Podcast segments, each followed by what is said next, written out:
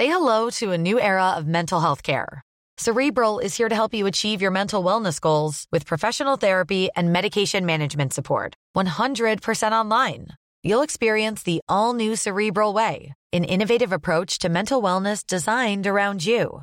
You'll get a personalized treatment plan from a therapist, prescriber, or both in a safe and judgment free space. Your cerebral therapist or prescriber will outline a customized plan with clear milestones along the way so you can get to feeling your best. With Cerebral, you're not alone in your mental health journey. We're here to empower you to live a fulfilling life. So take that first step towards a brighter future and sign up today at cerebral.com slash podcast and use code ACasts to get 15% off your first month. Offer only valid on monthly plans. Other exclusions may apply. Offer ends July 31st, 2024. See site for details.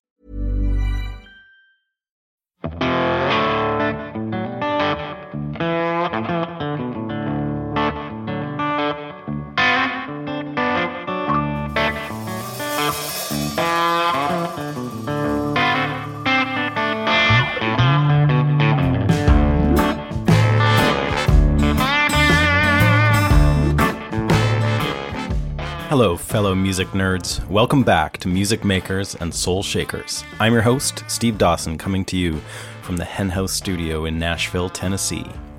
I'm a guitarist, songwriter, and producer originally from Vancouver, Canada. I love all aspects of making records, so I thought I'd make a podcast bring in a slew of folks who've also made records in one way or another and yak about it with them. Each month, I'll be bringing you an in depth conversation with a new guest. It may be a musician, a songwriter, a producer, or an engineer, but each of these people will have a fascinating story to tell about their lives and their involvement in the process of being a music maker and or a soul shaker. Thanks for joining me, and feel free to reach out to me through the podcast website at www.stevedawson.ca. And now, here's another episode of Music Makers and Soul Shakers.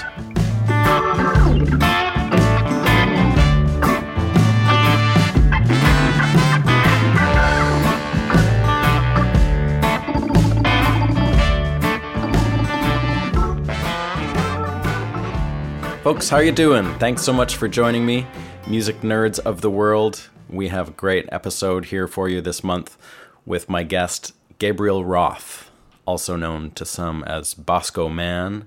He is the founder of Daptone record label and the kingpin of the Dap Kings band. He's a bass player, producer, engineer. Uh, he was also the founder of a label before Daptone called Desco, and uh, he's a great songwriter, great musician, and just generally a pretty inspiring human being. It was great to speak with him. Uh, originally, I got to know him through his work with Sharon Jones. As her star rose over the years, I always listened to her records and loved them. And Gabriel's the man behind those sounds. Along the way, he was also involved in so many more projects and things that I found out about kind of uh, bit by bit, really, by keeping up to date with what Daptone was up to. I sort of rode the way, the Gabriel Roth wave, so to speak. So heavy, heavy soul and funk artists like Lee Fields and Charles Bradley came through the studio. He's also worked with Booker T. Jones on an album in the last, I don't know when that was, eight or nine years ago, something like that. He was involved in the Amy Winehouse whirlwind, of course, and lately he's been making records with the mighty James Hunter. Most of this stuff has been coming out of an awesome factory of music that I find very inspiring, and that was his um, studio in Brooklyn that he built from scratch. And you're going to hear all about that, including Charles Bradley putting up some drywall for him and Sharon Jones doing that and some electrical work for him along the way. Uh, he built the studio. He built this little empire basically out of out of a, a, bunch of very talented friends. So the names of the people involved in the Daptone releases, like Neil Sugarman and Binky Griptite, Homer Steinweiss, these are guys that he's worked with for a long, long time, and it's a really cool little scene. Like it sort of brings to mind Stax Records and Motown Records back in the day. Very DIY. They were working on shoestring budgets, making super cool, dirty, dirty funk records right from the beginning. And he really hasn't strayed from that. He's really stuck to his guns over the years. And one other thing I want to point out before we get going that everybody needs to go and look up on the internet. Look up Shitty is Pretty. What it is is an essay that he wrote quite a while ago maybe 15 years ago or something, or maybe more, maybe 20 years ago. and it showed up in a in a I think a British recording magazine, could have been an American one, I'm not sure. But he wrote this article. It's in two parts, so it's Shitty is Pretty Volume One and Shitty is Pretty Volume Two.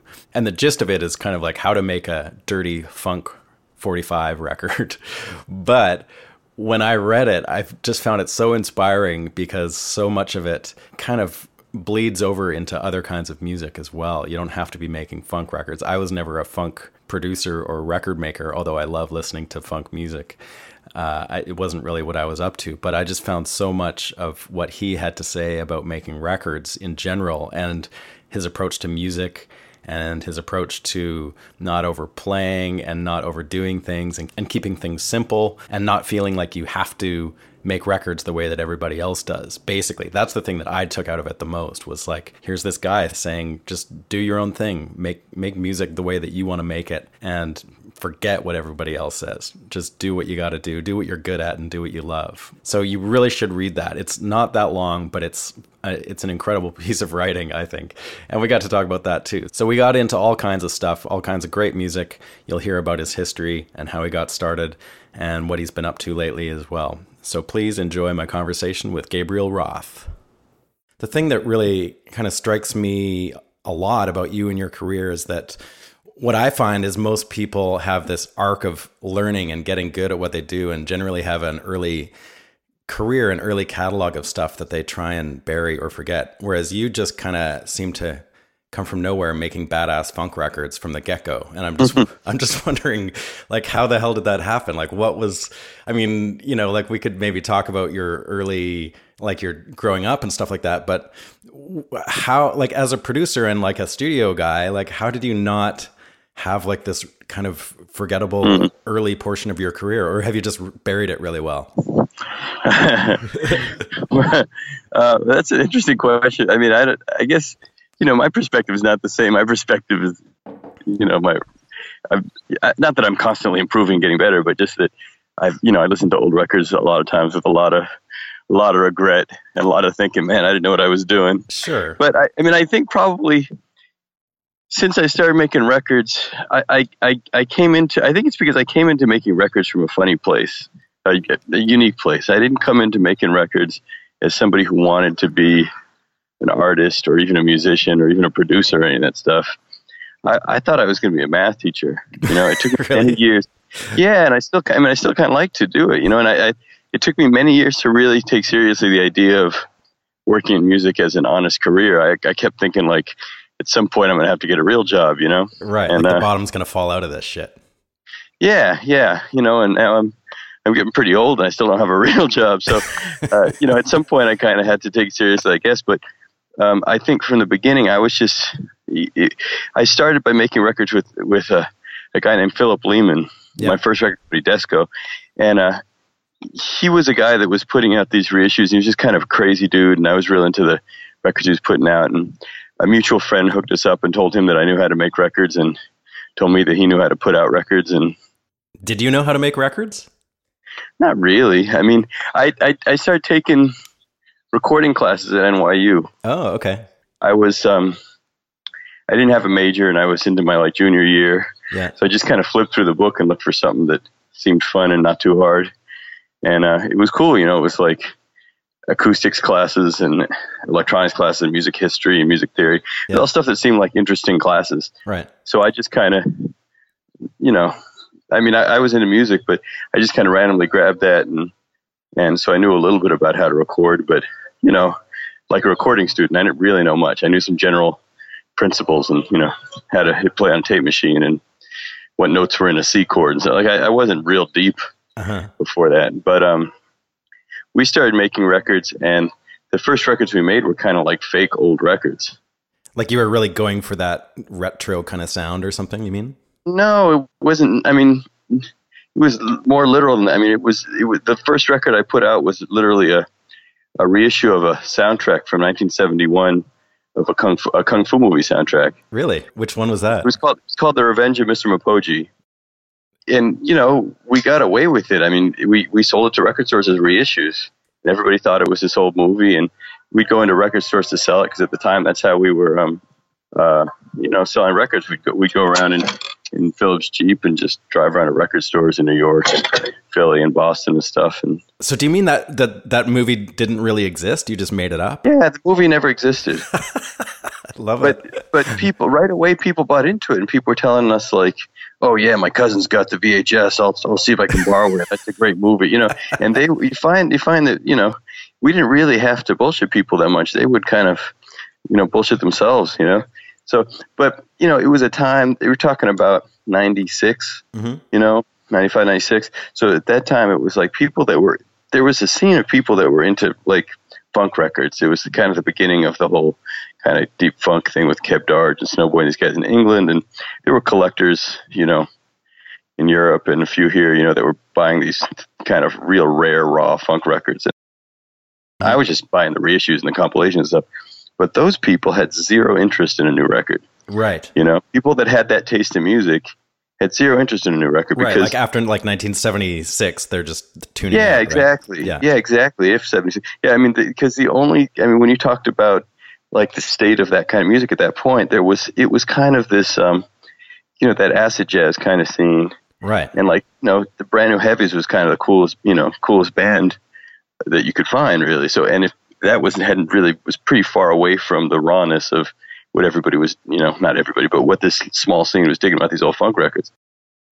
So our take on it was like, we would not want to hear somebody's new record because they all, all they all sound terrible. You know, Yeah. the way that people make records sounds terrible. So we, you know, we, you know, for me it was I was mostly along for the ride because Philip was pretty crazy and it was a lot of his ideas. But I guess the point is I, I came into it with this very contrary attitude towards the music business. One that I didn't want to be in the music industry. Uh-huh. Two, I didn't care how it worked Yeah. or who bought my records because I wasn't trying to make a living off it. Right. I didn't care if anybody knew who I was. You know, I didn't care if the record sounded distorted or like the things that I was tapped into was the things that I loved about listening to records, you know? Right.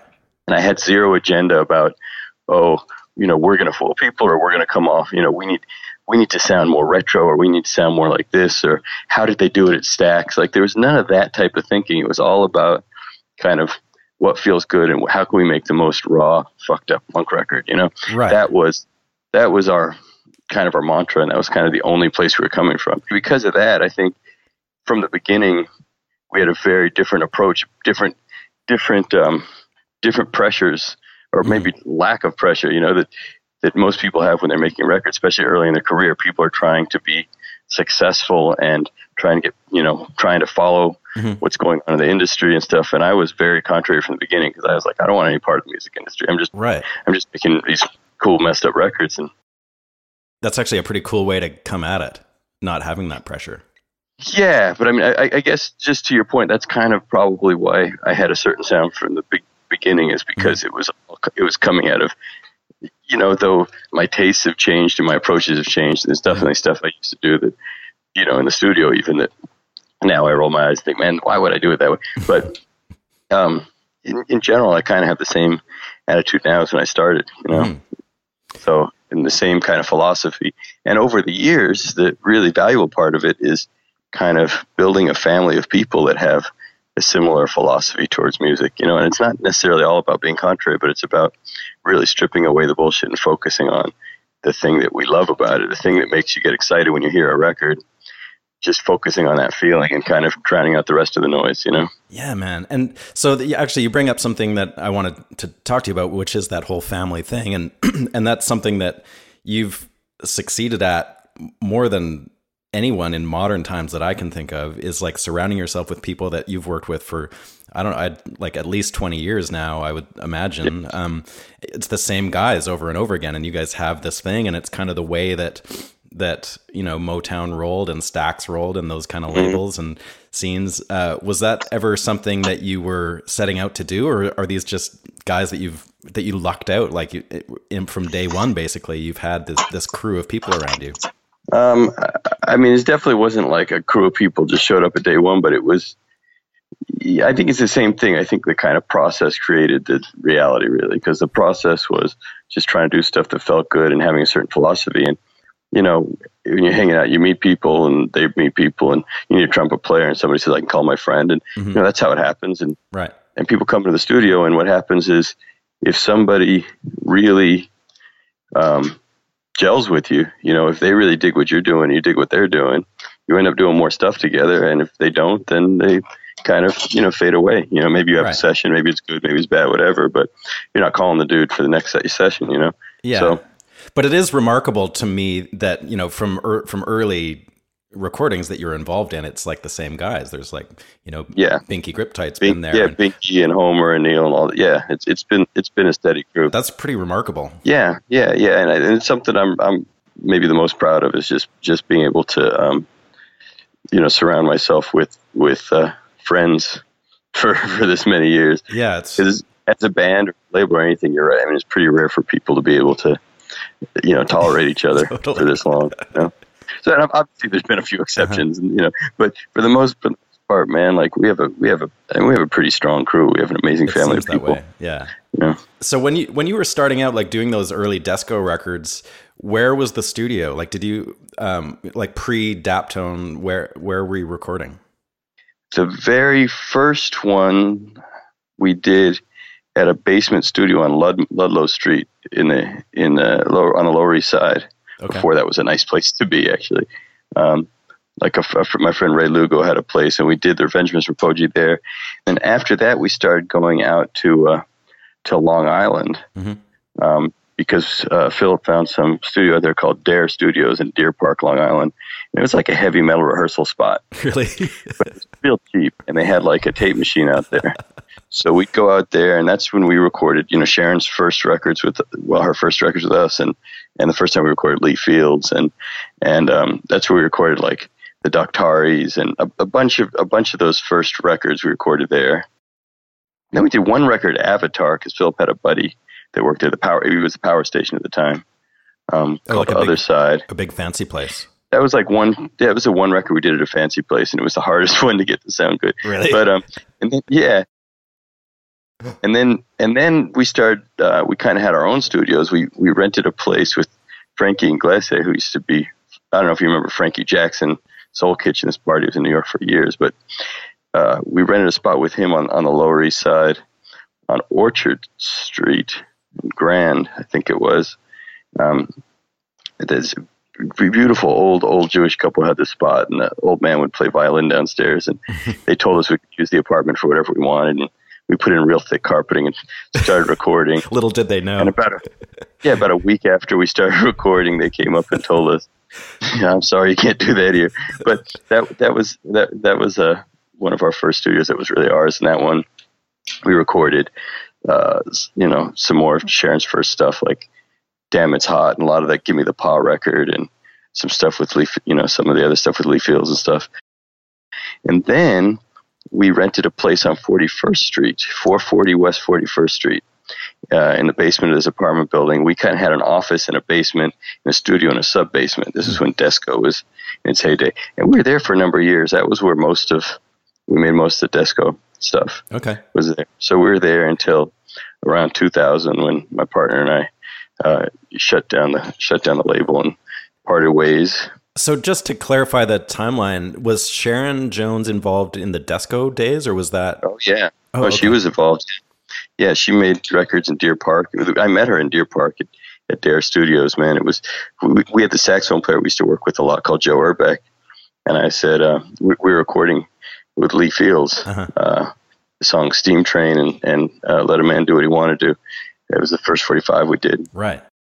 We were recording with him, and we needed some background singers for a couple songs, and um, Joe said, "Oh, my girlfriend can come and bring a couple friends," and we said, "Fine." And he showed up the next day with Sharon. And we said, "Where are your friends?" She said, "So where are your friends? I thought there was supposed to be three of you." And she said, "Why pay three when you can pay me?" And that was probably the first thing Sharon ever said to me. Really? And we hit it off, you know, yeah. And it was funny because that day she recorded background vocals, and there was one song that we had. It wasn't even a song; it was for an album. Philip had a buddy that was, you know, fancied himself a comedian and had this whole routine of, you know, and and we were kind of recorded this funk track, and he was it was almost like a blowfly type of thing. It wasn't that dirty, but he- you know, he he he had this intention of, of putting this kind of rap over the top of it, where he was going to talk about getting out of jail and this whole thing he had. Anyway, we want it was called Switchblade, and we just wanted Sharon to sing the background, just Switchblade, you know, sing the harmonies. Yeah. So we brought her in there, and you know, there was no vocal on the track; it was just the track, and she was feeling it. And she sang the harmonies, and they were kind of crushing. And then she's asking, like, "What? What is this? Like, why am I just singing Switchblade?" So we kind of describe described to her like, "Yeah, it's you know, it's this thing, and he's going to do this kind of funny bit about getting out of jail and something. And his name's Switchblade, and blah blah blah." And uh, she just started vamping, and uh, we hit record. I think I, I think I sped the tape machine up so that when you played it back at regular speed, her voice would be lower. Yeah. Because you know she was kind of pretending to be a man getting out of jail, and she just off the top of her head, just just completely, you know, No uh, shit. That's just just ad-libbed? crushed, just crushed, just crushed. Like yeah, like three three three four minutes of her, and we were just rolling in the studio. So, you know, his Phil's buddy never made it on the record, and that was the first. That was the first lead vocal I ever recorded of Sharon when she wasn't even singing. She was just talking trash, you know, with the tape slowed down. Wow. So, but uh, yeah, that was when I started recording her, and then then in on that Orchard Street studio we recorded, you know, "Damn It's Hot" and and "Bump and Touch" and a bunch of those those early Desco Mhm. singles. And then by the time we got to 440, we were recording like "You Better Think Twice" and some of that stuff. But um, yeah, she never, you know, we'd intended on working on an album for Desco, and and we kind of shut our doors before we got her album, you know, before we ever got an album with her. Okay. That's why that was the first thing I dapped to. So can you tell me a bit about like in that era, like the Desco era, when you're kind of it seems like you're moving studios quite a bit and you didn't really have a home base really that you were digging into. Um, how were you like? Were you generally setting up all in one room, minimal miking, all that kind of stuff, or or did you have like were you were you iso- isolating stuff because you had short space or? I mean, we had a little bit of isolation. Like Dare Studios, I think, had like two little rooms. Uh, one of them the size of a kind of big closet. One of them the size of a slightly bigger closet. Yeah. And uh, and um, I remember I used to I was engineering and playing bass for a lot of it, so I would just plug into a direct box in the control room, Okay. and you know had to punch in. I'd always hit record with my toe. but um, yeah, uh, and it was mostly me and Philip and a very good friend Mike Wagner, who for years made records with us, and the, the three of us would would do it. And we had different friends that would come in, but the, you know the three of us were kind of um, keeping most of it together ourselves. Mhm. So, but we were mostly in one in, in one room when we could be. You know, Yeah. we did overdubs though. I mean, we did you know horn overdubs and vocal overdubs and percussion and whatever we needed to do, we could overdub. Okay. But we tried to we tried to to cut in the same room when we could. Yeah. When you eventually decided to get the DAP tone thing going and and like did the studio fall into place very soon after that? Like how did that the timeline of that work? Uh, well, I guess after after Desco, you know, I was I was of course you know uh, heartbroken and broke, and uh, temping, you know, taking stupid jobs. Really? You know, I wanted to. I, I was trying to get something going again, and and um, I I talked to there was a company called See Through that existed for a moment, like everything else in the music industry, and they um it was it was um they they offered me like an imprint deal Okay. where I could I could just basically produce records and and they were going to put them out. And I was like, oh, that was a great deal. I, and I worked, you know, negotiated with them and haggled with them. Finally, got the deal we wanted. And they said, okay, great, the check's in the mail. We're going to write you this big check. So I um, I wanted to start recording. So my friend Amayo, by that time, we'd kind of started like Antibalas Yeah. my friend uh, Martin Perna started Antibalas, and um, you know, at the beginning we didn't we didn't we've kind of stumbled upon Amayo because he had this. I, I don't know how deep I'm going to go into these stories. I'll go on and on and on, but Go man. you we we we we were walking through Williamsburg and and we see this weird Nigerian like tea shop place that we go in and it's it's Amayo's place. He's rented this big place on Grand Street and upstairs he would do fashion shows and parties and you know he was a designer and he used to Awesome. did everything, you know.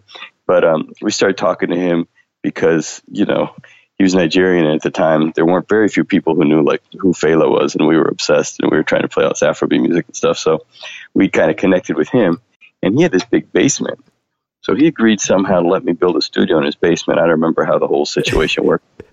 So I built a studio in his basement and it was a basement. It was, you know, five, six foot ceiling. Oh wow. So I built a studio in his basement, thinking, you know, the whole time thinking that, that I'd finish this negotiation. This check is coming, and I got this sweet, this sweet deal coming my way. And um, so I hired musicians. You know, a lot of them mostly people I worked with at desk and stuff. But I gave everybody some money and I bought some gear and I started recording. I had like a eight track um, Otari machine, Yeah. half inch. We started recording. We did Antibalas records down there. We did the first Sharon Jones record. We recorded there in that basement. Okay. And then it wasn't. And, and then we also did Neil. Neil, I'd done Neil Sugarman's, you know, the Sugarman three records. I'd done the first, his first two records.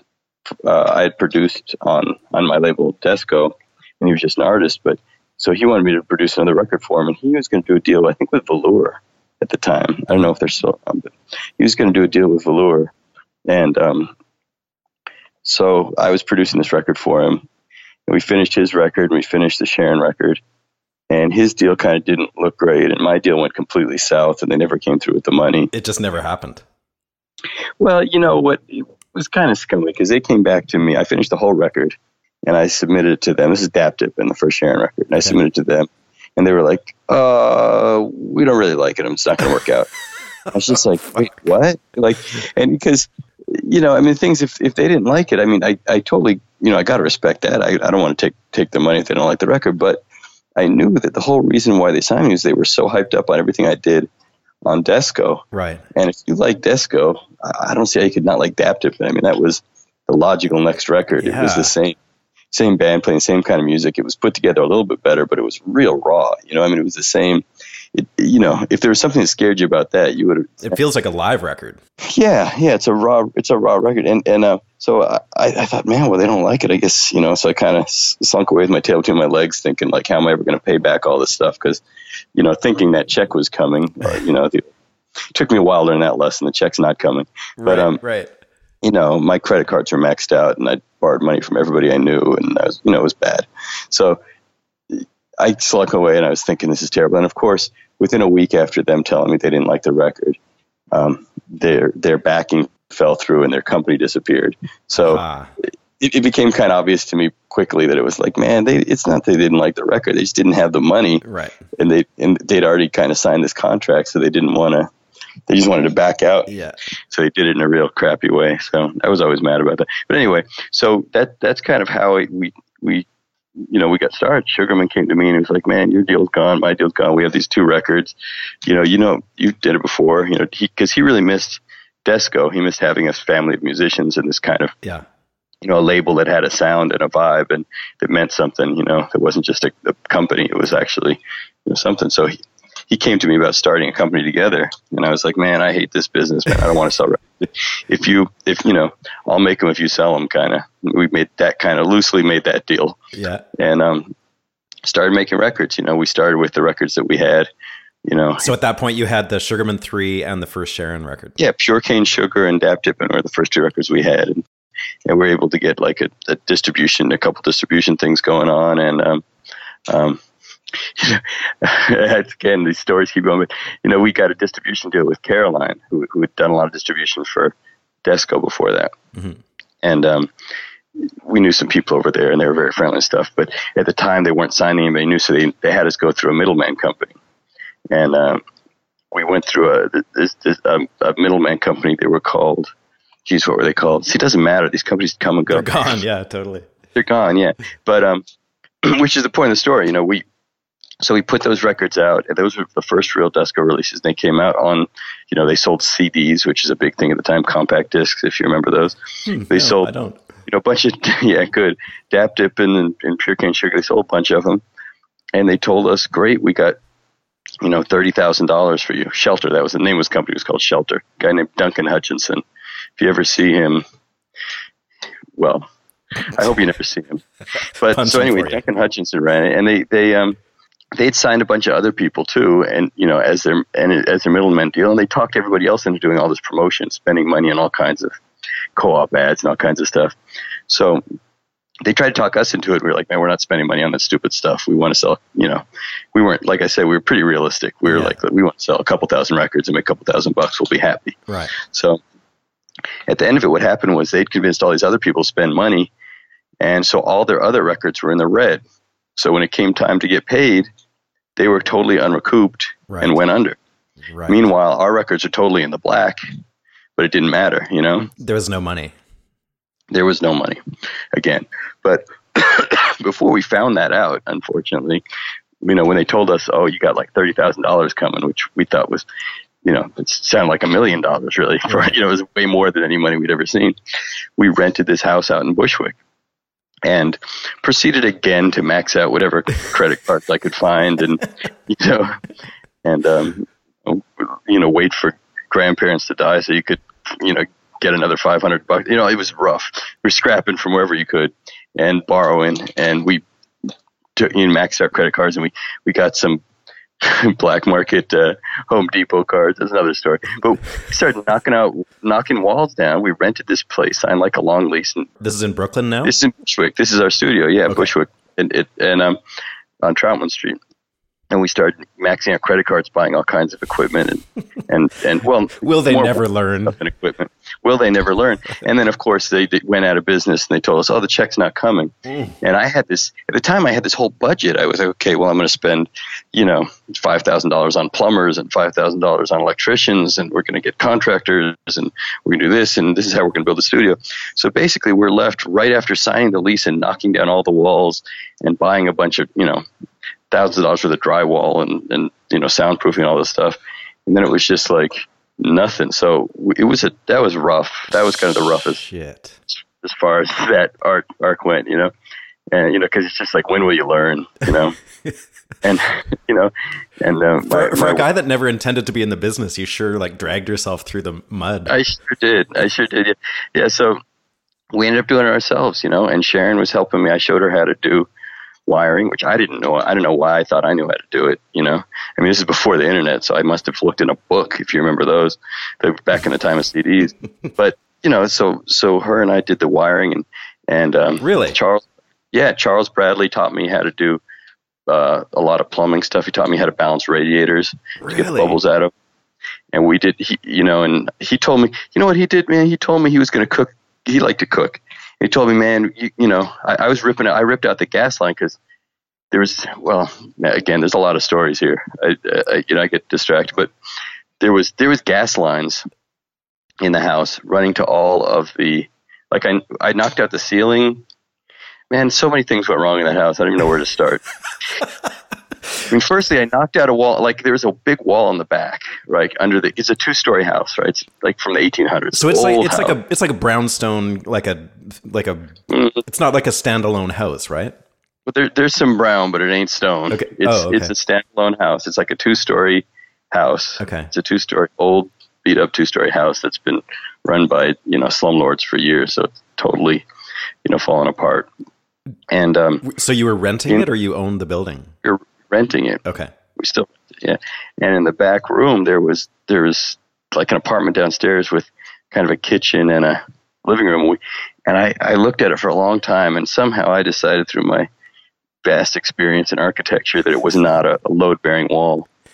So I uh, knocked the wall out. Actually, the Budos helped me knock the wall out. Budos came; they're good at destruction. Oh my god! They helped knock the wall out, and they knew a guy at the dump that we could sneak it, the stuff in, in the middle of the night and stuff. So you know, Staten Island. And um, so we knocked the wall out, and then the kitchen upstairs started sagging into the downstairs. so we got Sugarman used to drive this big this big stationary was Country Squire. He used to throw the Sugarman three in and drive them on tour all over the country in the Country Squire. So we got the jack out of his car, and I got some big beams and used the jack from his car to jack up the ceiling. Holy shit! Uh, to jack up the, the roof and just stuck a beam in there. Just hope the city, the inspectors don't show up. But there's no, I mean, it's Brooklyn, man. There's no, you know, really. It's yeah, it's that's that's kind of how it is over there. So, so so uh, you know, we we did that, and then I, I was ripping out the the the ceiling plaster and stuff, and I got to where the light was in the middle of the room, and all the wiring was this real old cloth wiring that was like crumbling and sparking, you know. Yeah really, really. And um, so I was like, oh, let me change this light fixture. So I start unscrewing the light fixture from the ceiling. And as I unscrew the, the, the, the, the kind of bolt that's holding it to it, I hear, what I realize is there's still live gas lines from when there was gas lighting in the house. Holy and the shit. landlords at the time when they put electricity in, they just kind of covered screwed it up. Electric, yeah, yeah, they, they covered it up. They capped them with these electric with you know with these light sockets. That's how they capped them, and they put their cloth wiring on it. So it was basically like a bomb, just like sparking oh wires god. and pressurized gas going through the whole house. Yeah, so I said I got to rip all the gas out of the whole house. So I shut all the gas lines out and I bled them all out. You know, and then Charles tells me that he's going to cook for us all the time. He's like, "Man, you got to put a gas line in." I was like, "We don't need a gas line. We don't need a stove." And he says, "No, you got to put it." So we we you know we left the oven upstairs and I ran a whole new gas line up to the oven. And of course, he made us like orange chicken like once in there. You know, I mean, he cooked for us at his house, but he never cooked it. So we, there was there was a lot of that kind of stuff. So yeah, everybody was chipping in. He did all the he did a lot of the mudding, like the um, plastering and stuff. Speaking of Charles Bradley, just as a random aside, I heard a story that he literally just like showed up at your door one day and like knocked on the door and was like, "Hey, I'm Charles Bradley." That's true. Yeah, and that, that was before. That was well, it was obviously before that because he was already helping me. But um, it was pretty random. Um, at the time, I lived in a basement apartment in Williamsburg on South Fourth Street, and um, yeah, he just came and knocked on my on my on my door, and I opened the door and I said, um, you know, I didn't know who he was, and I said, "How can I help you?" And he said, "I heard you're looking for singers." You know, which I mean, it wasn't like the word was on the street. I wasn't really. I was very. It was amazing to meet him, but I had, definitely had, was not actively looking for singers. And I said, "Where'd you get my number?" And he said, um, "Some some drummer had given him uh, Crazy. my number. I think he said, I don't think it was Kenny. I think it was some drummer. It was, but it was somebody I'd never heard of. You know? I, was, I don't even know that guy. And well, it wasn't my number; it was my address, really. So I was like, I don't even know that guy. And who did you give your address to? You know what I mean? Like, who's got your address? You know, it wasn't like I had sessions at my house or anything. You know, it was like it was just in my apartment. So I still to this day can't figure out how Charles Bradley found us. And I'd asked him about it many times, and people have asked him about it, but nobody we can't figure it out. But he just showed up at my door and said, "There's a drummer giving him my address." and, um, and we were at the time we were, you know, I, I went down to the Tar Heel Lounge where he used to sing all the time. He invited us down to see him sing, and there was there was another singer there we really like. Guy we called him Silver Fox. I can't think of his real name, but he had this beautiful, high, sweet voice. Mhm. And we wanted him to come sing on on this this record on the on on Sugarman's album on the Pure Cane Sugar record, which we were working on at the time. Um, and he couldn't, he wouldn't do it because of Sticky Bear or some hustler dude that had him. It was there's a Oh. whole scene there. I can't, I don't. But eventually we got um we got Charles to come down and sing "Take It As It Come." And I think that was his. I think that was his first recording. Really, I can't think of anything he would have done before that. So that was probably his first recording, and that was again in a Amayo's basement. Um, it was probably 2002 or something, 2001, Okay. 2000 even. But the uh, you know, so that was that's kind of how we hooked up with Charles, and then Amazing. and then for a long time he would just show up and help us with all kinds of construction stuff. You know. So how long was the process of, of moving into the place in Brooklyn and and getting the construction to the point where it was a functional room? I mean, it seemed like forever, but I don't know. It might have been five or six months or something like that. Okay. I mean, it was it was a lot of work. It was a real dark time because I just, you know, we I couldn't hire anybody, so we are doing it all ourselves and scrapping it by. Like the way we floated the isolation room in, in there, the way it's floated is we found neighbor uh, tires in the neighborhood and put tires on the ground, and then we went to some. Uh, some kind of clothing factory or something got all their basically their garbage, all these rags and clippings of cloth. We stuffed all the tires and the whole floor with this with these cloth. High tech. Built a yeah, and then we built a room off of that that wasn't really touching the house, like a room inside a room, you know. Wicked. And that's it at Daptone. So that's what's in between the control room and the big live room is this kind of decent sized isolation room like that. And I got to say, man, I've been in a lot of studios over the years. That's the most isolated room I've ever been in That's wicked. like more than any of these fancy studios in LA or New York or anything. Like you can't hear any nothing comes out of that room. It's just you know in there hovering on tires. It's pretty cool. in Canada, we use hockey pucks. Yeah, yeah. Hockey pucks. People use hockey pucks. People use tennis balls. Yeah. Do you remember what the first thing was that you recorded in there? The first thing we recorded in there, as soon as we were able to record, there's a there's a producer, dance producer called Kenny Dope, Kenny Dope Gonzalez, and he he was a he was a fan, and he lent he he lent me money to buy a um or maybe bought us bought it for us really our first tape machine in there, which is a uh, like a big TX 16 track one inch. Mhm. And the first thing we recorded in there was um a cover of I I just came in to see what condition my condition's in. Oh yeah. Just came in to see, you know, Kenny Rogers one. You know, Yeah. we recorded it um, kind of like the uh, the Bettye LaVette version. My friend Keb Darge, the DJ, who'd always been a big supporter from the Desco days and everything, who's kind of running the deep funk scene in London at the time, he he had some connection and told us that they wanted to use it for Kentucky Fried Chicken commercial, and that we were going to get a bunch of money if we could record a version of that. So we recorded a version of that with Sharon. That was the first thing recorded in that house. You know, obviously the the commercial didn't happen. That money didn't come either. But um, you know, we didn't put that record out for years because I didn't really like it, and I also felt like, oh, well, we're just doing, we're just copying, you know, Bettye LaVette's arrangement. It's not like our own spin on it or something. But people really liked it, so eventually we put it on 45, a lot of people really liked that record. But Uh-huh. that was the first thing we recorded. The first album I think we recorded in there, I believe, was um, "Who Is This America?" the Antibalas album Okay. which was an, a kind of an epic album that had every possible studio trick you could imagine in it. You know, it was just like it was a huge band, all recording live, and there was just long songs and these elaborate arrangements, and everybody had concepts about. Then this song kind of morphs into space and flies through the universe and turns into the other song, and it's like. So I was trying to do that with splicing tape and stuff, you know. So it was a lot of Wow. it was a very involved album. That was like one of the most technical, technically like involved albums I've ever done. You know, so I mean, not that it was a masterpiece or anything, but From a studio point of view, was the room and stuff like did when you turned everything on and started recording, was it a glorious thing or did you have to like sit there and like work on the room over and over again and perfect it? Um, well, I don't think it ever got perfected. I mean, we're still recording there, and it's it's still kind of a um, it's still kind of a challenge. Uh-huh. uh, you know, it's it's um, I don't know. It, it's a weird thing, man. It's such a it's such a home that place for us. You know, I've been there Right. for so long and invested so much, and it's you know, it's something you really built with your hands. So you you have a certain relationship with it, you know, Yeah. And a certain comfort and stuff. So, I mean, I, obviously we know our way around the studio real well, and I feel like we've made some good, you know, really good sounding records in there Yeah. Yeah. you know there's a there's there's definitely a lot of people who think there's I guess that's true in music in general. There's a lot of fetishism. There's people think there's magic and everything. You know, I remember having a conversation with Mark Ronson once when he was telling me that he thought the linoleum at Daptone was magic. And I was banging my head against the wall. And I was like, man, you got like Homer, you know, you got like one of the greatest drummers around in here, you know, just crushing your songs. And I'm spent here spending like five hours moving a mic one inch this way or that way to try to get it to sound just right.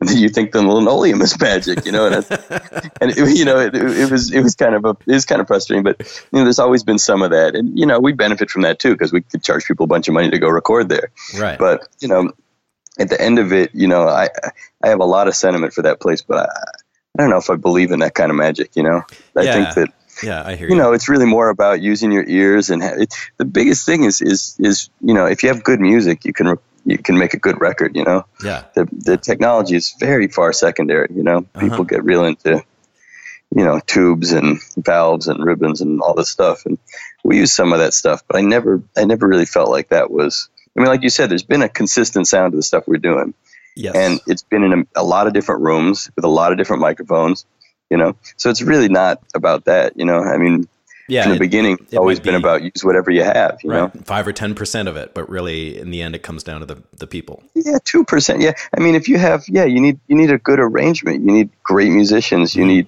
people that have a sound on their instrument and that play the right shit. And, and more importantly than playing the right shit is not playing the wrong shit. You know, totally. it is really, and it's it's it's it's hard. You know, especially you know, especially at the time when I started, like in the '90s.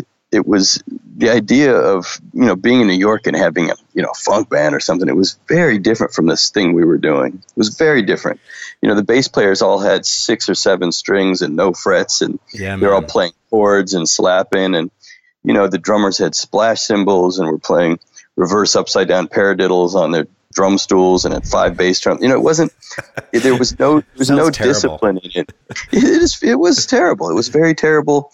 Uh, In, in fact, I started playing bass because I couldn't find a bass player at the time. Like this is even before the Desco days when I was kind of had you know college bands and stuff. I had a college band with friends, and I always played drums. I was a drummer in the band. Oh, okay. And um, when that band kind of split up, I wanted to start another band, and I wanted to do this kind of soul band, you know. And I was so I started kind of like, you know, I put an ad in the Village Voice and put up flyers again, pre-internet, Yeah. and um, you know, I started trying to find people, and I couldn't find a bass player that sounded good, but I found a drummer.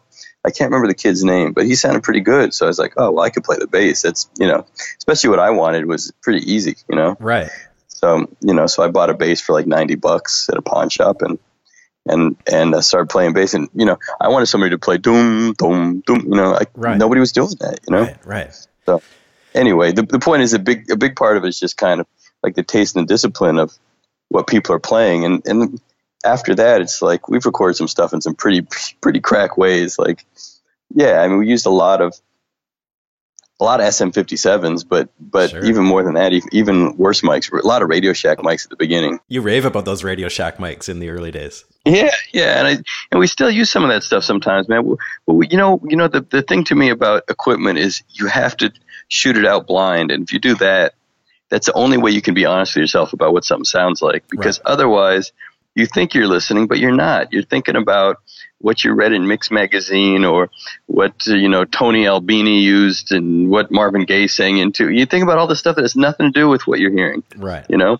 or how much you paid or how much you didn't pay Yeah. or you know you know you don't want to feel like a schlub because you spent five hundred dollars on a microphone, so you want that to sound better. Or maybe you're being contrary and you want the cheap one to sound better. Whatever it is, you have all these feelings and thoughts that have nothing to do with what you're hearing. Right. So, like what we've what we've done for years with everything, you know, whether it's a compressor or a microphone or anything, is is do it blind. You you know, you plug into the board and you cross it up in the patch bay. You don't know which one's which, or you have have your friends sit at the console and pull up one one fader and the other, Yeah.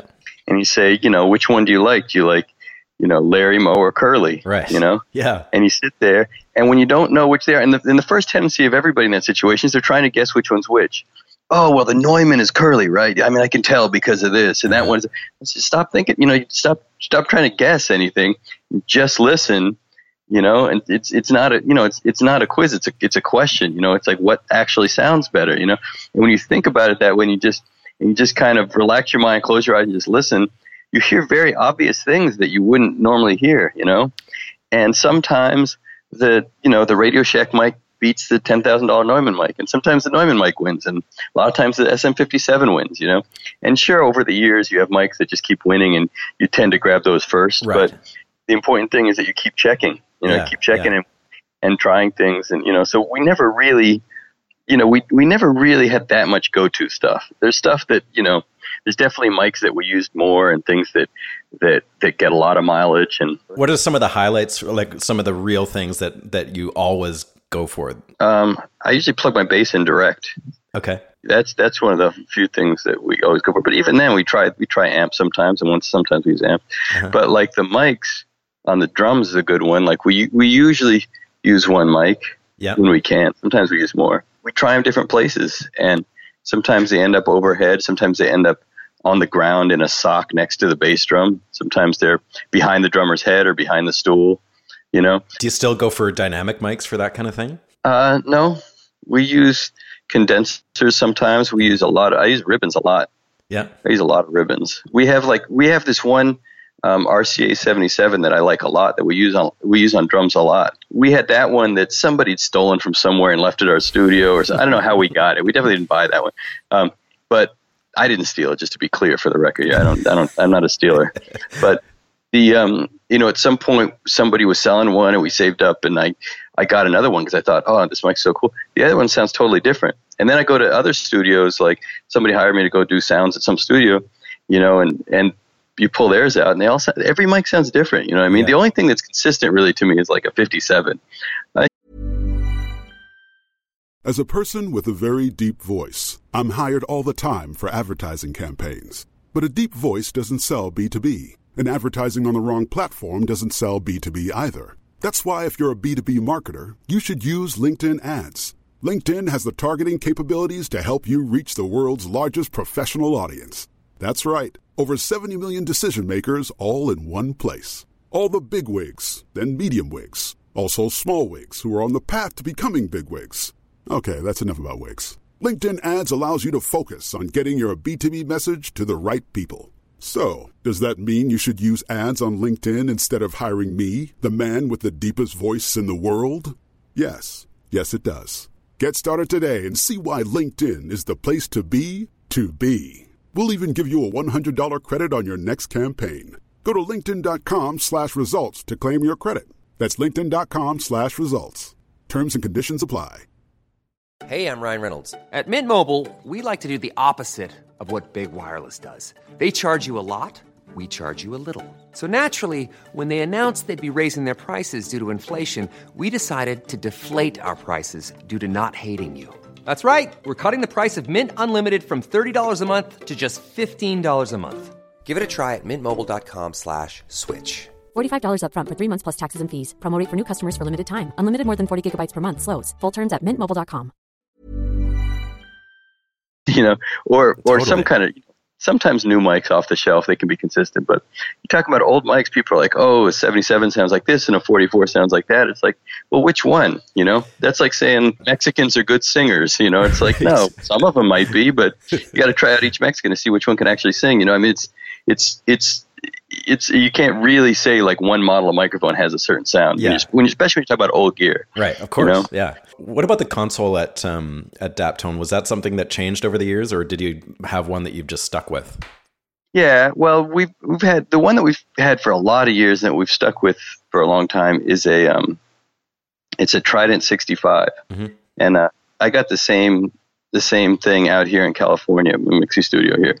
So we it, it's um you know, and it's not that it, you know a lot of people think oh it's a it's a great board. It's like it's not really a great board. It's kind of what you can afford. It was it, you know it's a strange price point. You know what I mean? Where you're kind of like, well, we can spend you know a thousand bucks. We can spend fifteen hundred bucks but we can't spend fifteen thousand bucks. There's Yeah. very little. There's very little mixing board wise between like five hundred bucks and like twenty grand. Totally. Yeah, it's like it's it's basically you go straight from like Mackies and Behringers to like you know Neves and APIs and stuff that like I'll never afford. You know, Right. so there's not that much in the middle. And I found the Trident 65 is kind of that just barely professional board that I could afford. like the one I wanted was like a Trident 70. You know, the 80B is the, is is a good one. Obviously, there's the A range and these really fancy ones, but the 80B was kind of a real standard one, and they got great EQs and stuff.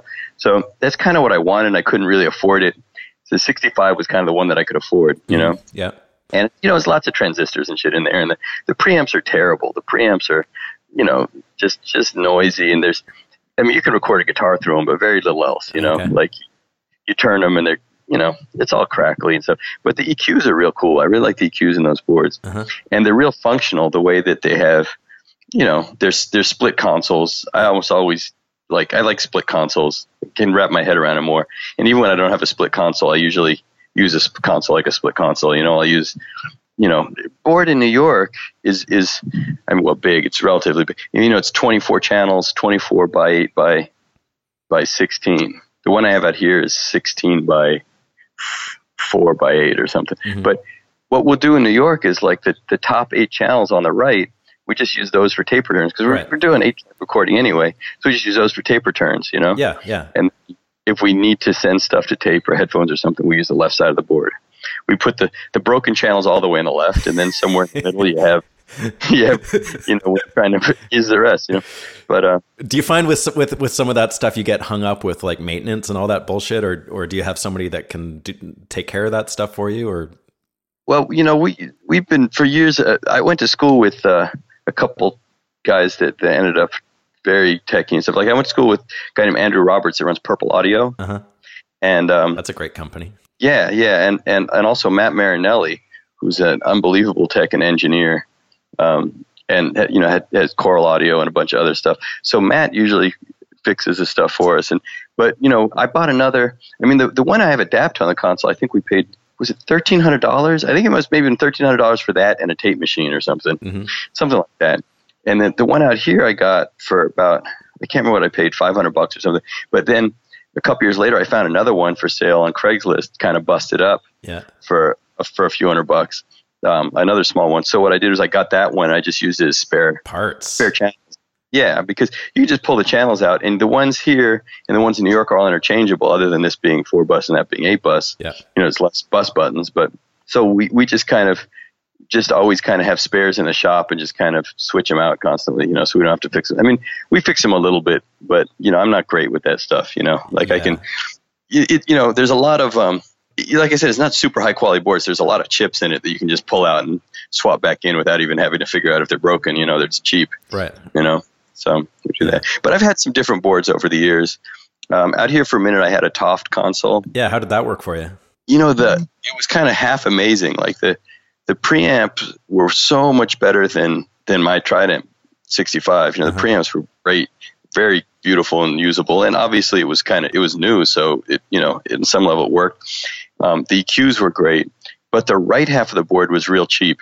Oh, And I think I kind of get it because it's the same thing. They're trying to hit this kind of odd price point. You know, right. it's like you can only you know if you're not going to spend thousands thousands of dollars you can only have so much quality and i think they kind of focused on what they felt most people really want which is true which is like the preamps the left side of the board like the pre the input channels Yeah. i do a lot of like grouping stuff together i do a lot of that where it's like maybe i'll get you know maybe i'll get the drums and the horns and the background vocals and pan them all hard left but i'll, I'll put them in one group and then compress them and EQ them as one sound just in the left speaker. You know, I'll do weird stuff like that. And you need you need your groups and auxes. You need all that stuff working. You know, Right, right. that stuff just I couldn't hang with it on that board. At one point, smoke came out of the right side of that board. you know, and they they were very good about fixing and stuff. So I, I actually ended up giving it to to Joey, who's using it now to you know, from the Dap Kings, who's using it now to to make great sounding recordings. Oh, cool. He's, he's got that in New York now. He had it in Staten Island. Now it's in Brooklyn. Yeah. So that's a. I mean, it's a great board, but you know, like I would definitely endorse that board for somebody that's looking for, you know, a really, really reasonably priced board with great EQs and preamps. It's just for what I needed. I needed more functionality out of the out of the kind of master section and the group section and all that. You know. Can you tell me a bit about like I, I find that really interesting the whole idea of like just like grouping huge amounts of stuff together. I always find like a you know one track of a console could respond really well to like yeah like a full drum kit and a bass and stuff like that. Is that like do you find that is that an aesthetic choice or is it just purely functionality like you're just dealing with a minimal amount of tracks and you have to shove stuff onto one track? Um, you know, I do it more in mixing than tracking. We do it in tracking sometimes, but really, for mo- the most part, when we're tracking, like for example, drums, like a lot of people are like, "Oh, you got to bust all the drums together," but we're mostly using one mic. Like sometimes Right. we use two mics. In, in that case, we do, yeah, we do use a bus to bust them both together. And like if if we have two mics on the drums, yeah, it's good to bust them together and then kind of insert an EQ if you're going to try and EQ them or or a, you know a compressor or whatever whatever you're trying to do to them. I like the tape to sound as good as possible, so that if mm-hmm. somebody just pulls up the fader, it sounds like a record, you know. Yeah, yeah. But a, a lot of that buzzing stuff is unnecessary because, like horns, for example, same thing. Like you just put up one mic and you're blending the horns. You know, the guys in the room are, you know, a- again, it comes down to the musicians. Like, well, you got to get a great horn section. That's not even like guys that are virtuosos or, you know, it's not about individuals. It's about guys that have played together and have a sound together and have a way of breathing together and phrasing and vibrating together, you know. Yeah. Guys that have been on the road for years, smelling each other. Totally. You know, there's a sound to that, you know, and you can't replace that. Like, there's not like you can pop one Brecker brother in there and all of a sudden it's going to be better. It's going to be weirder, you know. like there's, you know, I mean, they got to, they all have to, you know, vibe together, and that's so that's Yeah, they have to be one instrument instead of it. Really is related because it's, you know, that's that's how that's why you can record a horn section with one microphone is because they have a sound as a horn section, you know, and um, a lot of those things I think it's weird because when you're in the studio and people aren't used to working that way, they look at it as this real, almost like this kind of brave, bold commitment, you know, to to put three horns on one microphone. But it's a much simpler way to do. it. I mean, eventually you have to you have to mix the horns at some point, right? Like yeah. It seems like if you can't if you're sitting in the room and they're playing the bridge and the third you know the, the third on the saxophone is too loud or the trumpet is a little flat or you know something's weird in the tone like if you don't hear it then like you're not going to hear it when you're mixing. It's not like a it's not like i get i'm going to go hire some smarter people to come check it out later on you know like you know so so you still have to make those decisions but you make it while you're tracking. And i think right now people tend to really rush tracking. They rush sounds and performances because there's so many options after the fact. they yeah they just figure we got it's all about we got what we need you know it's just kind of like well you do 10 takes and later on we'll figure out what was good and what wasn't you know and so i mean to me that's the whole thing about the tape and the eight track and i'm sorry i'm all kind of all over the place here No, but it's good. yeah, It's great. I'm sure you'll stop me if you need to but you know the thing about tape and eight track is you know people get very obsessed with analog technology and di- you know digital's wrong because the way it tracks transients and it does you know analog has these compressions and you know everybody gets really deep into the technical part of it but to me you know i mean i i think that there's truth to those things but those are very small details, very small details. The, the, the huge difference to me is the process. Yes. You know, which is that like you have one track, Right. you know, to record your horn section. Um, and that that forces you to sit there and figure out how the song's supposed to go with the musicians in the studio while you're doing recording, as opposed to later on. Yeah. You know, you have to figure out the blend. You have to figure out what they're going to play on the bridge. You know, when you when you when you're cutting something with a singer, um, you know, if the first chorus is better than the second chorus, you record the second chorus again. You know, Yeah. I often bring it up as uh, the example of like a saxophone player going in. You, you, you have enough isolation so you can overdub stuff, and you could say, "Oh, let's let's go to record the saxophone solo again." But they know they're recording over the old one, so it's not the same thing as being in a in a digital studio where there's not it's not just that there's undo, it's just everybody assumes you're keeping all these tracks. Nobody likes to throw anything out, and they figure, "Oh, you'll take the best note for this and that." And if I don't play something better, I know I have the other one you know but when you go into the studio and you're thinking i'm recording over everything i played before the only thing left on this record is what happens right now. There's there's um a different feeling in the Yeah. in, in the you know the player plays with different feeling. Their balls and their guts and their the hairs in their neck you know it's like it's a performance and they put something into it. You know they're it, it, it's a different mindset. And some musicians can do that all the time. It's no big difference. But i, I just feel like as far as the musicians and the engineers and whoever's doing working in charge of arranging it and the songwriting, everything has to be at a higher level. Mostly the musicianship, but everything has to be at a higher level. You know, the way that you're blending stuff and the way you're putting stuff together because we do splices, we splice takes together and we do overdubs and Yeah. you know, we fix things. It's not like, you know, recording it live to a, a wax cylinder or something, but but there's a sense of of commitment that requires yeah permanence uh, that requires you know there's a, there's a sense of recording a performance you know and there's a sense of knowing what you're doing because that's that's what's on the what you're doing is what's on the record Right. Right. and uh, I love that. yeah i've been in sessions where i've been hired as a bass player guitar player or something you come in the producer's like oh we're to play this play that and you're just kind of barely getting their head around how the song goes and and trying out different things and trying to hear what the producer's hear and you know, doing you do a few takes you know and and then and they say okay cool i think we got it. And you're just and i'm just like what? Like we never you know? And it, it, it's just a constant sense oh we got what we need. We're gonna you know we can fix that up later you know? Ew. like and it's yeah it's it is a little bit ew you know? So Yeah. but to me that's for some reason that's that's not really in the front of people's minds. Partly i think because i think people associate when they say analog recording most people are thinking about 24 track tape. And even now like the way that people are using tape is they they use it as a sound effect you know? They record to it and then they and then they dump it into the computer and finish the record. Or they record the computer and they just dump it to tape for a second and dump it back. Like they use it as a sound. Yeah. they aren't using it as a process you know? Yeah. and it's real different 24 track tape and 16 track or 8 track you know? Huge difference. and that's why we, yeah we moved you know because when i started recording i was doing four track and then we got an eight track and i was pretty excited.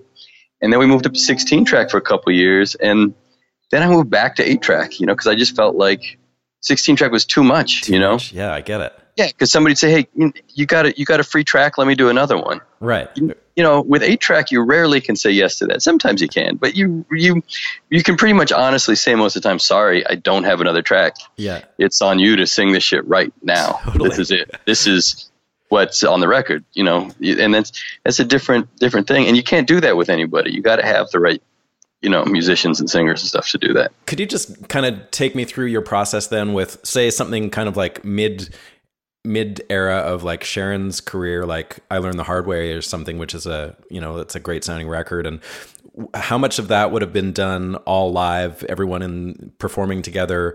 Uh, would Sharon have recorded her vocals live with the band or do you sit down with Sharon and like work through the song? Like what was your process like at that point? Um, well, I think a big part of it has to do with with Sharon and her way of her process for learning songs, which was, you know, admittedly, especially around that time, pretty difficult. She got to a point where she didn't want to hear. she didn't want people telling her how to sing. You know what I mean? yeah. She's like, I'm a, I'm a soul singer. You're not a soul singer, you know? And it was like, like, well, yeah, Sharon, but you're not a songwriter. You want us to write songs for you.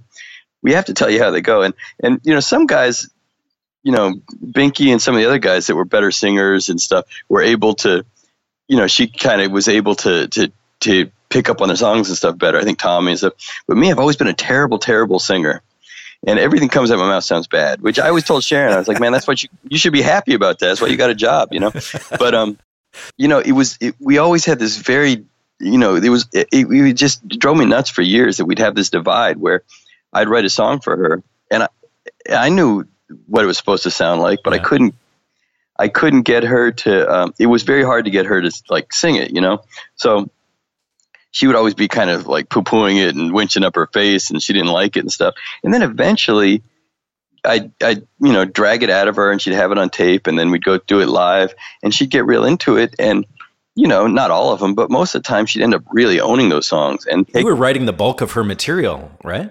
Well, the, you know, it, it, the first the first record I pretty much wrote the first record. Yeah. The second record had, you know, it was basically as as the band went on, um, it became the first record was even though it was all friends and family and people worked together. You know, I had a budget and I kind of hired everybody as side musicians, so I kind of wrote a record and then hired these guys to come in and play it. Uh-huh. That's kind of how the first record was.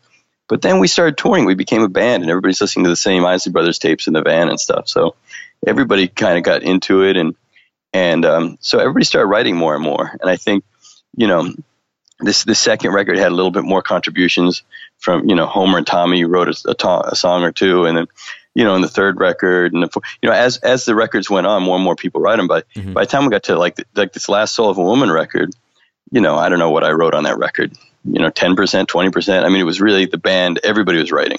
It was really I, a lot of times I get credit for being like the songwriter in that band, which is mm, not not true. I mean, I at the beginning it was Yeah. but you know i'm, I'm definitely I, I think i'm definitely the band leader of that band and which is not not as much about telling people what to do as is just kind of more about listening to everybody and kind of getting Yeah. keep trying to keep things moving the same direction you know it's not i think that's that's it's one of that's a separate conversation Yeah. but but the point the point is because of that process with the song a lot of times her vocals wouldn't be live. There was some of her recordings that her vocals were live with us Mhm. but a lot of it they weren't live. I mean a lot of times she'd be singing with us but it would end up being a scratch. So a lot of times we would put her in the isolation room. Okay. and then there'd be usually drums bass two guitars and and percussion live. A lot of times percussion wasn't live just because fernando had to work or take care of a kid or something so he'd come later. But when possible we would do it all live. Yeah. sometimes piano would be live horns would be live once in a while but usually overdubbed Okay. and um, so we'd usually, you know, do that, and then you know, Victor sometimes do keyboard, sometimes it'd be live. A lot of times in the studio too, we're switching places. Like Binky played great bass on a lot of records, and I play guitar on some stuff. Oh, really? I didn't realize that. Yeah, sometimes, you know, sometimes some, uh, you know. It's it's one of those things. It's like because of the way that we approach music, it's n you don't necessarily need to be a virtuoso. You need to have your rhythm right, and you need to be playing the right shit. But like, like I played piano on a bunch of those records, and and it's not. I mean, I guess it's kind of braggadocious, but it's like not really that I was killing it. You know, it's more really that I was that what needed to be played was what I could play. Right. You know, Yeah. so it you know, and, and you know, same thing with guitar. Like, I could, I can play a chank on a record. You know, Yeah. and and um, so, so there's definitely some switching around on on records. Times when different people are sitting at the drums and everything. You know, And how involved are you in in in like working out people's parts and stuff? Like, are you getting right in there and being like, no, you got to simplify that, you got to, or do you find just everyone's so dialed into the sound of what you were going for that that you were just able to? Yeah, well, uh, initially, I, I think it's the same. It's a similar answer. Initially, like the first record, I think I was telling everybody what to play. Um, not that they didn't come up with some stuff, but it was like I had the horn lines, I had the guitar parts and stuff, and people came up with a couple little things. But then, like by the second record, everybody's contributing. You know, for me in particular, a lot of times, like I'll write something really soup to nuts, like really have it arranged. Like before the band ever hears it, I have like string parts and Everything. trumpet, you know, Yeah. horn parts and stuff. Um, and I don't think that's necessarily our best stuff, but there's definitely songs and stuff. There's songs like like the song I learned the hard way is like that. Like I kind of had a demo that had almost everything in it. You know, a lot of stuff to me where the Dap Kings sound the best is the stuff that's a lot more collaborative, Mhm. where it's like a, a lot of guys in the band maybe they had they write a song but they don't necessarily have all the parts, and they come in and then we come up with the other parts. But I think that part of the process is kind of interesting because that's another thing that I feel is kind of unique within our family is um, just that vibe of being in the room with the Dap Kings working on a song. It's pretty. It's it's it's collaborative, but it's there's something um, very different. There's really no bullshitting. Right. If somebody plays something and somebody says, "Man, I, you know that chord sounds cheesy to me," I mean, they'll they'll everybody just tears into each other. You know, it's like you know everybody's busting balls all the time. So it's like if somebody plays something that's even at all questionable or whack or you know like why why why did you hit the cymbal in the middle of the verse dude you know Yeah. like you know how drummers will do that shit where they every four bars they play a fill Yeah, I do know that. if yeah if somebody did that in the studio in our studio everybody would just stop and look at him like what are you doing you asshole? Why, why are you doing that? Like why would you do that? You know like there's a lot of that. And when you go back and listen to a take you know nobody's there's there's really none of this kiss ass bullshit that you see in most studios where everybody's just kind of like yeah man that was magic man you sound great. You know it's just none of that. It's just kind of like if somebody something sounds good somebody will be like yeah man that was dope. But for the most part it's like everybody tearing everybody apart the whole time you know and Right. and that's how those arrangements come together It's, like, a family. yeah, and sometimes people have ideas, and you know, what what if you do it this way? No, no, I want to do it that way. Well, what if he does it this way? Well, what if he does it every other time? No, don't do it every other time. That's a you know that's bullshit compromise. You could do, do this, you know, and you have these, and you fight it out about whether, and and it could be minute things. It's like, for example, a chank, you know, mm-hmm. dum, chank, dum, dum, chank, like just a chank on a guitar. Like you could play it up or you could play it down. You could play on this pickup or that pickup. You could play this inversion or you could play that inversion. And those tiny details, sometimes we get pulled into them, and there's seven guys arguing on whether the guitar player's pick should go one direction or the other direction. I mean, I can totally imagine that. nothing's off the table. And the important thing is that it's all driven by the idea of everybody just wanting to make a record that feels cool. Yes. It has nothing to do with anybody's ego or what anybody's capable of Yeah. or what somebody else did or what you think people want to hear or what's going to sell. So a lot of the time you'd be doing this, Sharon would lay down a scratch vocal and then as you mentioned like she was sort of it was a bit of push and pull with her like working on new material was was that a hard process getting her to be comfortable with the song enough to sing it and and like You know, at the at the beginning it was easy. At the beginning she would just kind of I would just tell her, you know, I'd sing she would just sing whatever I told her to sing. You know, and you hear it's a different she's a different kind of singer when you listen to like um, Dap Dippin', and it's beautiful, but it's same as a lot of singers where their early stuff has a certain effortless kind of naivete to it, Yeah. where there's really no, there's almost, they're just not self possessed at all. It's just kind of like, well, you want me to sing, I'm going to sing, and there's no sense of like, you know, I'm a singer and this is this is who I am, you know, and and then as that evolved, she got to be to me a greater and greater singer over the years, especially live, man. Like by by the end, even right before she died, the way she pardon me, the way she was singing, man, when we did these these la- those last few shows was unbelievable, man. She was just singing her ass off. Just sounded so good. I just rewatched the movie and it, it's true, man. She was on yeah, another, on she another was level. she was on fire. She was on fire. But you know, a- again, also she was more invested in herself as you know, as as a as a person, as a singer, as a celebrity, as a as you know, all these things. So it was she she had to find her way through you know defining herself and kind of having pride and kind of make like the jo- the, the journey to making it her song right. you know Yeah. was was some sometimes I think we we'd struggle with that together, you know. Yeah. But um towards the end, like the last couple records, it kind of got easier again. She kind of got, I think partly was getting sick, but she she she to me got a, you know, she was crazy. Sharon was fucking out of her mind, man. She was crazy. She was built from. I don't know what she was made out of. Something that nobody else was made out of. You know, I mean, you talk about that forever. It ne- it never really, words don't really describe what you know Yeah. where she was coming from. She was made out of some kind of cosmic dust or something. But um, after she got sick, I think after that first leave leave of absence, she came back with um, a different kind of maturity, not like an old lady kind of maturity, but just kind of like a certain humility and a certain perspective that I don't think she had up to that point. Mhm. And and she, I mean, she came to the stage and the studio after that with such a sense of purpose, you know. And I mean, she never had a problem being in the present, Sharon. I mean, she was always in the moment, Mhm. you know. I mean, she, she was, you know, uh, totally engaged in in life in the deepest way in every moment. But you, uh, you know, at that point, somehow she was able to. Um, I don't know, man. There's certain humility or something about it. She she just sang every night like it was the last night she was ever going to sing. I mean, she sang like that before she got sick, Mhm. but you know, after she got sick, there was there was just uh, it just kind of cut a lot of the noise down, a lot of the bullshit Wow. that hung her up. You know, just backstage and travel, just details, just little things that would get on her nerves. She let that kind of stuff go a little She bit. She stopped complaining about petty stuff. You know, what I mean, she just kind of let a lot of the petty stuff go and just focused on just being happy to be with. She just loved being with us, man. In the studio, she loved she loved it, and we all did, man. Just being in that house together and eating takeout and smoking weed and talking shit on each other, just like hanging out, you know, just like being family. And she loved she loved the band. She loved everybody, man. Oh, man. You know, she just wanted to be with us in the van or whatever. Yeah.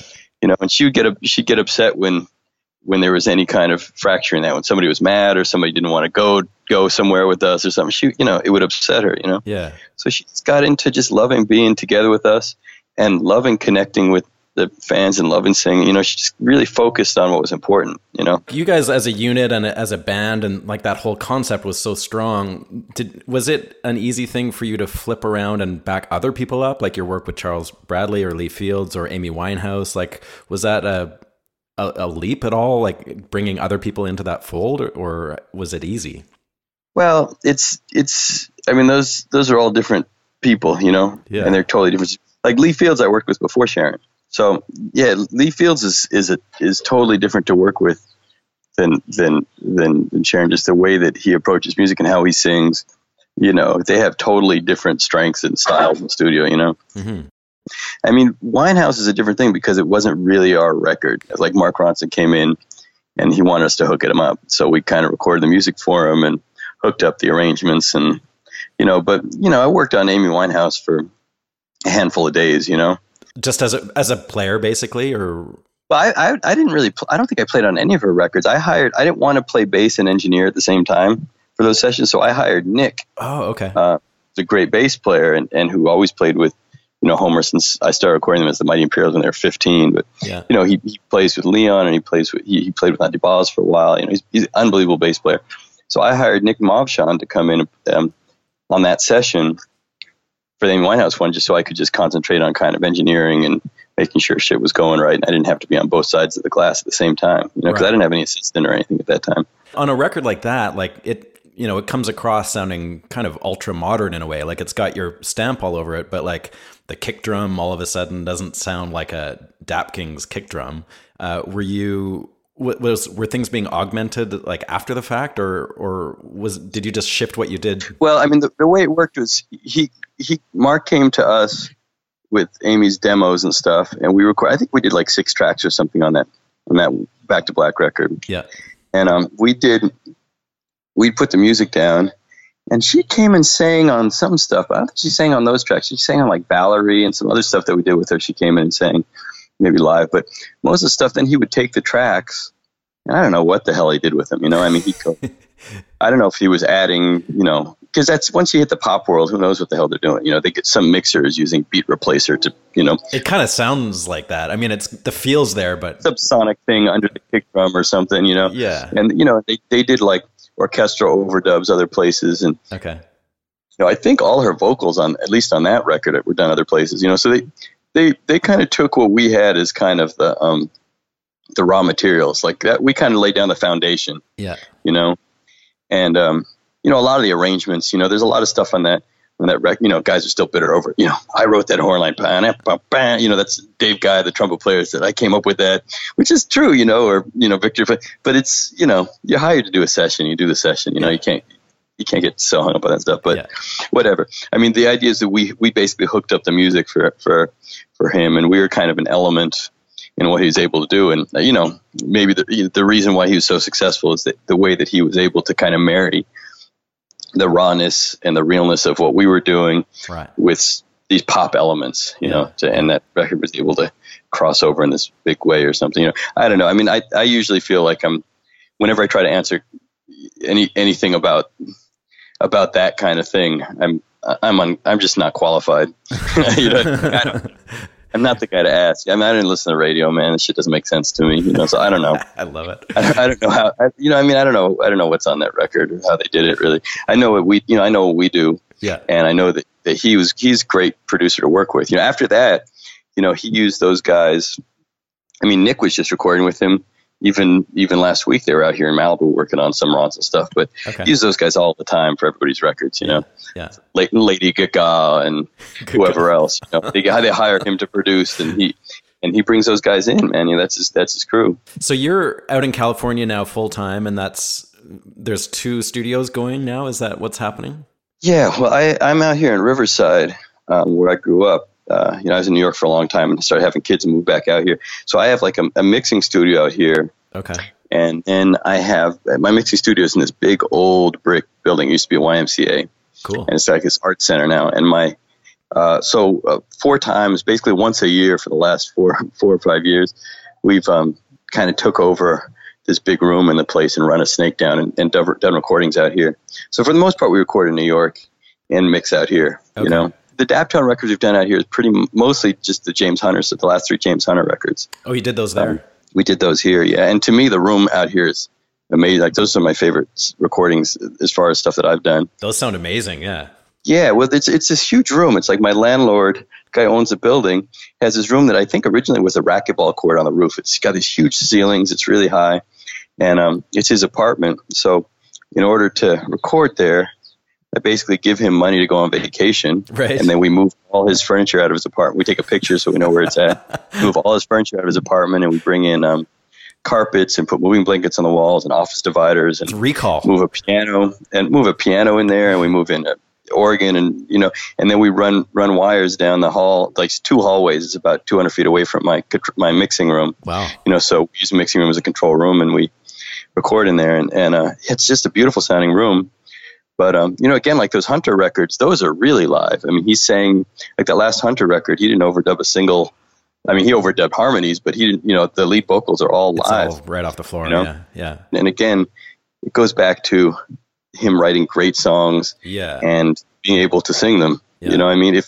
like if you have a band that can play like that, you know, yeah, you sit there and you work on the arrangements and you try to get the right take. At the end of it, you end up doing a lot of splices to get the, just you know get everything just how you want it.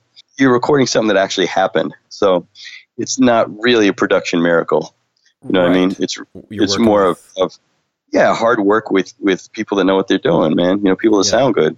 your essay or whatever it's called shitty is pretty that was a huge thing for me i loved that reading that uh, piece. I don't even know what you wrote it for. I just found it on the internet like quite a while like when i was kind of starting out. Yeah, that was for Big Big Daddy magazine. okay. It was this kind of like soul and funk magazine.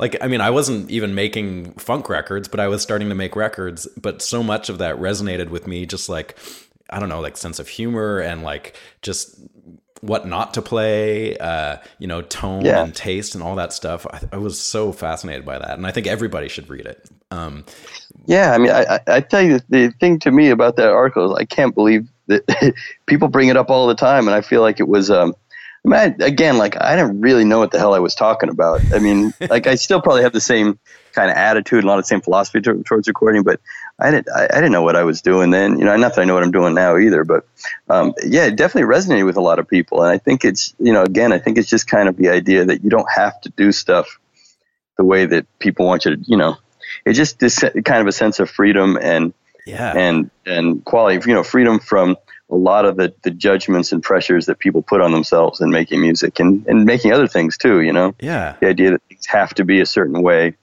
you know?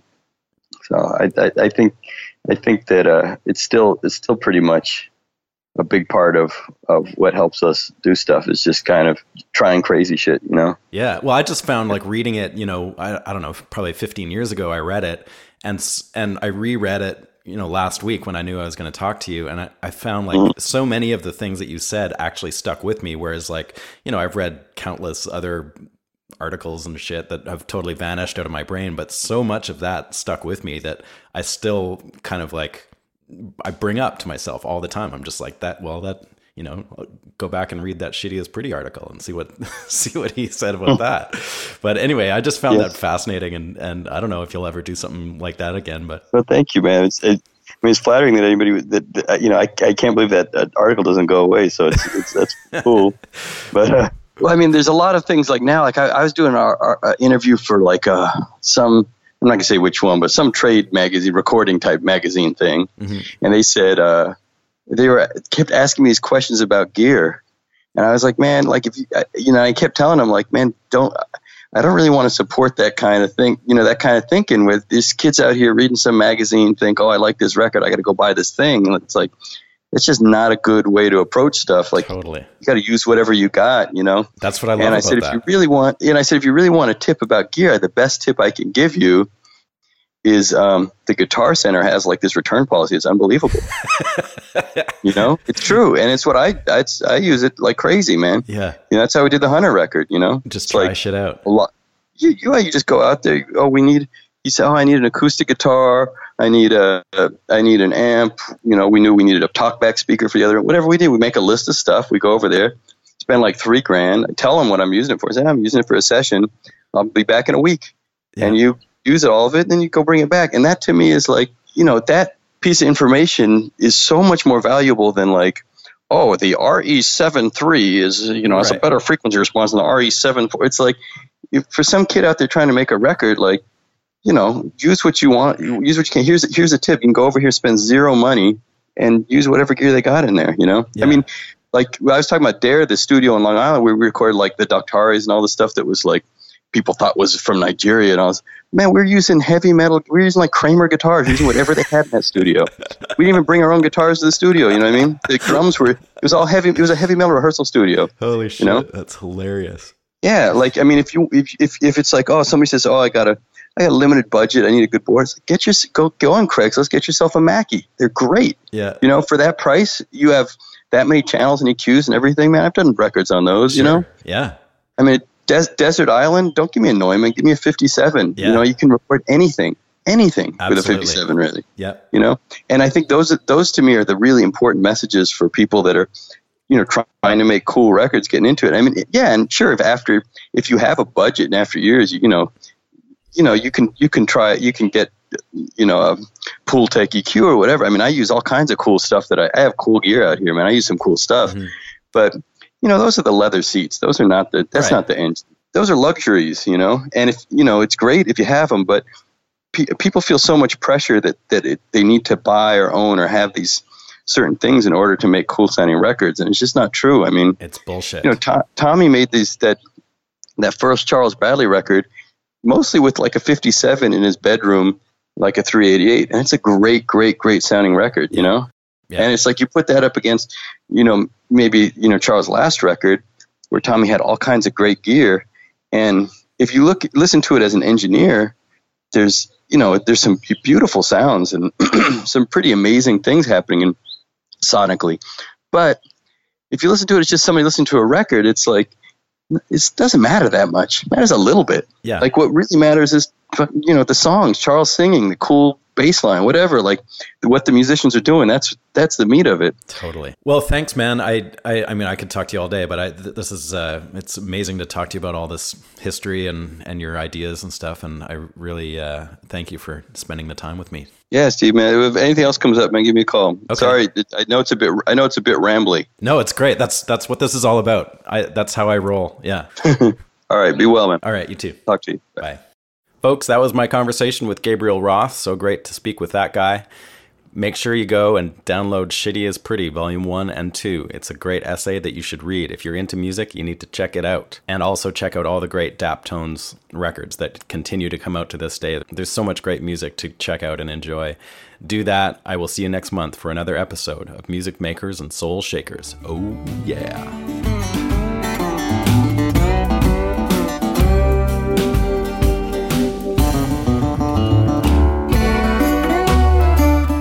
Thank you for listening, everybody. The Music Makers and Soul Shakers podcast was recorded in Nashville, Tennessee at the Hen House Studio.